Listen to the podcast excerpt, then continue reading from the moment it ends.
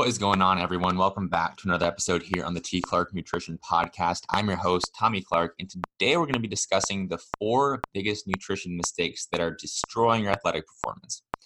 This is not an understatement. If you're doing these things, your athletic performance is likely suffering because of it. So you're definitely going to want to listen to the rest of the episode where I break down each and every one of these mistakes.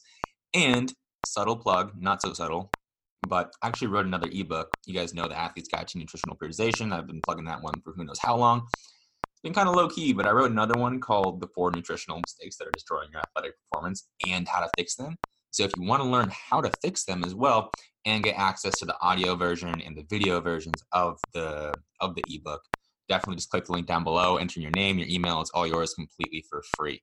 And I usually don't start off a podcast like just straight plugging away like that but it's definitely worth it on your end. It's completely free, and literally, I've got you covered from every single angle you could imagine written, audio, video, and there's two versions of the written ver- two versions of the written version. I think that makes sense. I actually put together a Cliff Notes version because, as you guys know from listening to me all this time, I can tend to ramble a little bit, or I don't know if it's ramble, but I get deeper into the weeds when it comes to science and just kind of go on side tangents and whatnot. So it can lead to like my ebooks and blogs and podcasts being a little bit long sometimes. So I made it a point to fit all the relevant information that like you need to understand into two pages. Literally two pages. That's it. So if you want to read the 40 page ebook, cool, go for it. I put a lot of time and effort into it. But if you don't, no worries, I got you covered.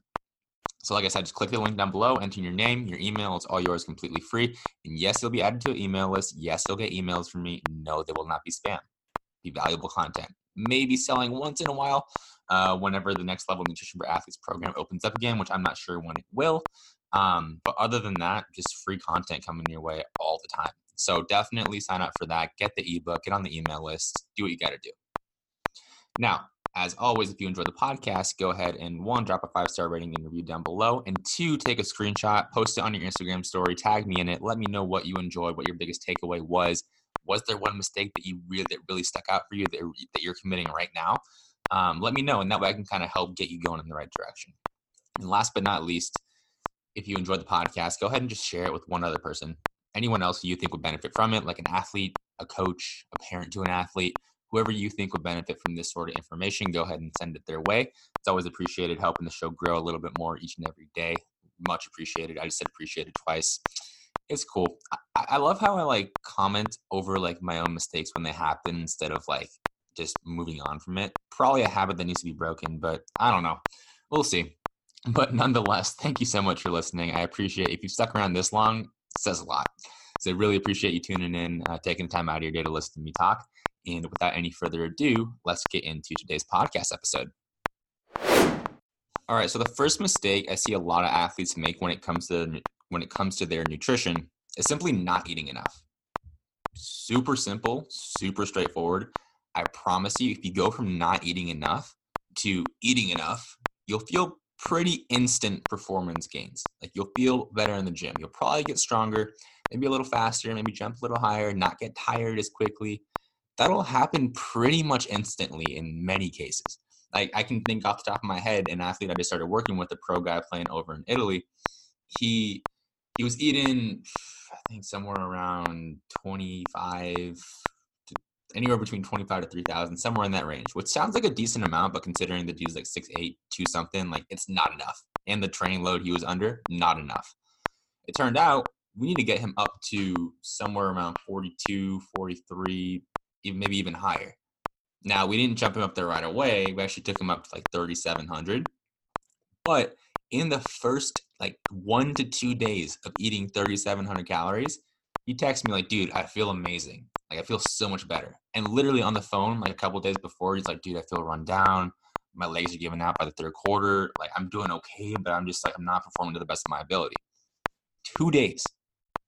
You guys know I'm one to promote long-term results and a long-term progress process, but if you can get results instantly like that, like dude, of course I'm gonna help you do it. And a lot of times when it comes to not eating enough, if you go from not eating enough to eating enough, you'll probably see results like that. I wouldn't bet against it.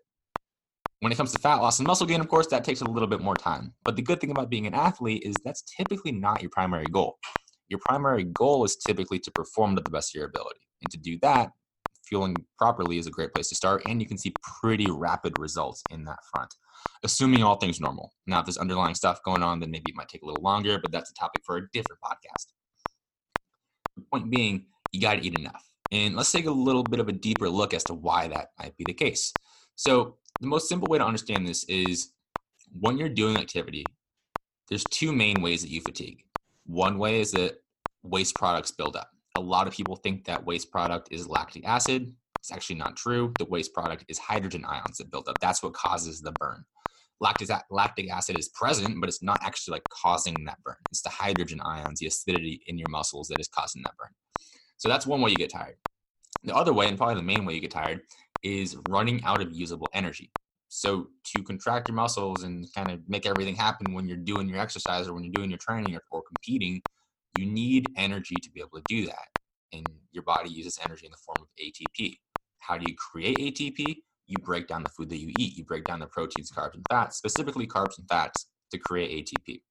So when you run out of usable ATP, and that'll happen when you run out of energy substrates to break down to make ATP, you're going to fatigue. You're going to run out of usable energy. You're going to get tired. You're going to slow down, have to take a break, and your performance is obviously going to take.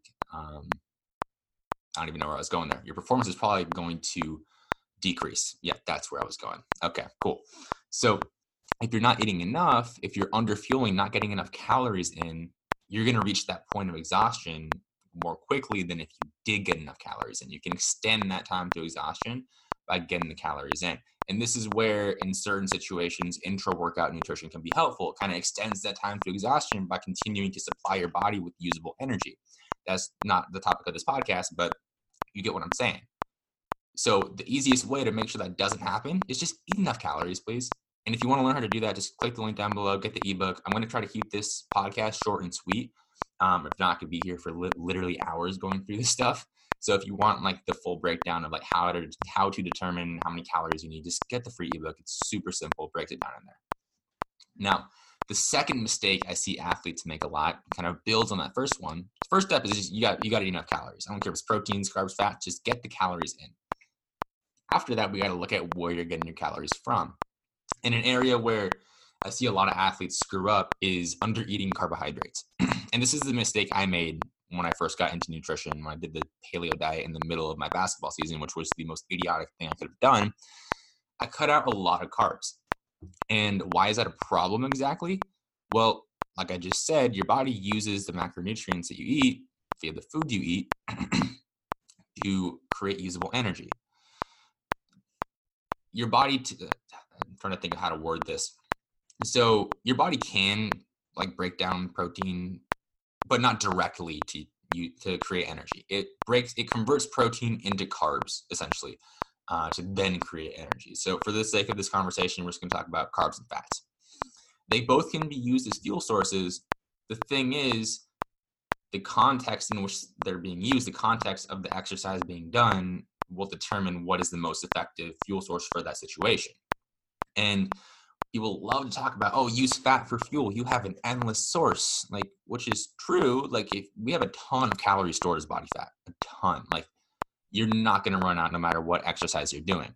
The problem with it is that one it's not site specific and it takes a long time relative to carbohydrates to be used to create actual energy. There's a number of things that need to happen that slow that process down and make it not so favorable for high intensity activity because remember during high intensity high intensity activity you need that energy right now like asap if you're not getting if it's just taking a sweet old time you're going to run out of usable energy you're going to fatigue.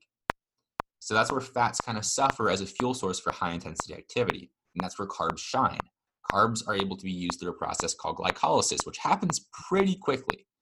And this is what fuels that higher intensity activity and if you're under eating carbohydrates, you're going to be sacrificing performance. Just to put this into perspective, based on the International Society of Sports Nutrition position stand on all this stuff, they typically recommend for like a performance oriented goal anywhere between 5 to 12 grams of carbohydrates per kilogram of body weight per day.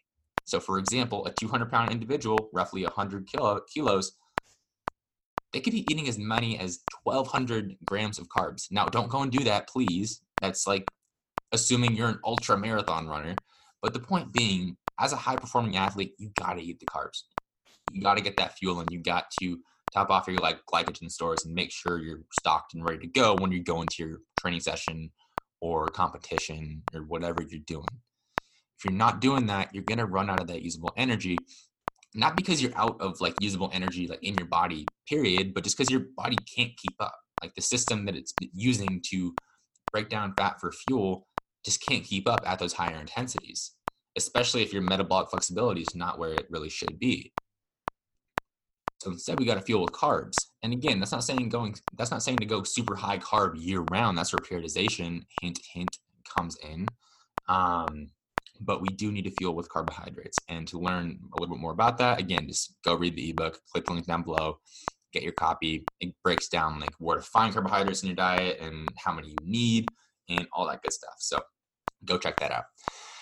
The third mistake I see athletes make a lot is not really related to the numbers or anything like that in terms of like the actual plan, but it is related to planning and the third mistake I see athletes make a lot is lack of planning. So lack of meal prep, lack of taking time to log in their food ahead of time, just lack of like planning around anything when it comes to nutrition.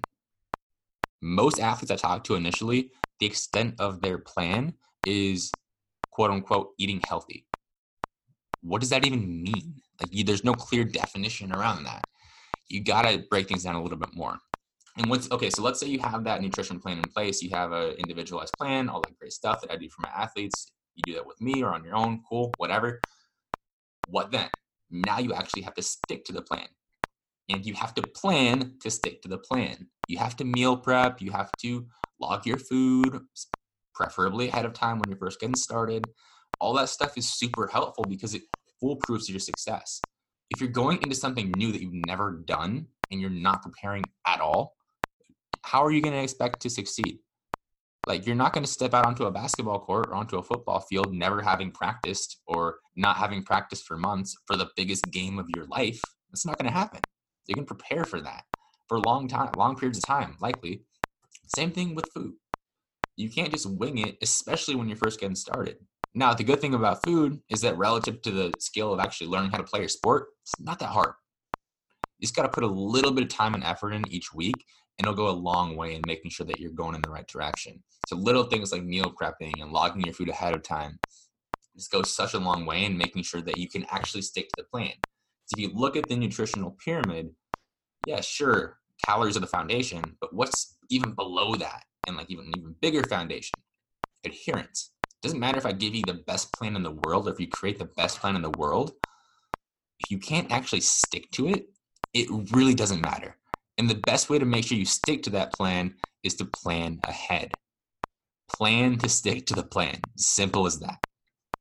And last but not least, the fourth mistake, and this is something that a lot of people just overlook. So maybe you might have heard, okay, I got to eat enough calories. Yeah, carbs are fuel. I've heard that before. Okay, meal prep, blah, blah, blah. This last one is something that's not typically talked about a lot. If you've been following me for some time, then yeah, you've heard me talk about it. But if you're relatively new around here, probably haven't heard it much. It's the concept of periodization. Now, if you've been around training for athletic, for athletic performance, you may have heard this term thrown around in the context of training, like in the weight room or conditioning. And it lost my train of thought. One sec. Okay. Yeah, you might.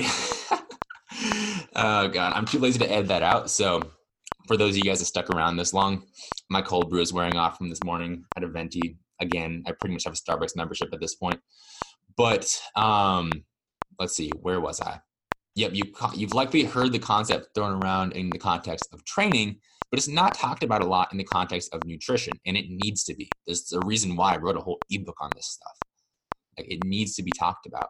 And all periodization is is the concept of breaking up your nutrition plan or breaking up your plan into different phases, and each goal, each phase has a different goal. And this is something I see a lot of athletes do is like, oh, I eat healthy. Or they might even be tracking their macros, but they're eating the same macros year round, or they're eating the same, like, quote unquote, healthy foods year round. When it doesn't really make sense, because just like your training is periodized, your season is inherently periodized, whether you realize it or not. Whether you're actively trying to periodize it or not, it is. your training during your in-season phase when you're actually competing is a lot different than immediately postseason when you're on vacation, in the off-season when you're grinding, in the preseason when you're ramping up. It differs, yet your nutrition stays the same. It doesn't really make sense. Yet a lot of athletes do it.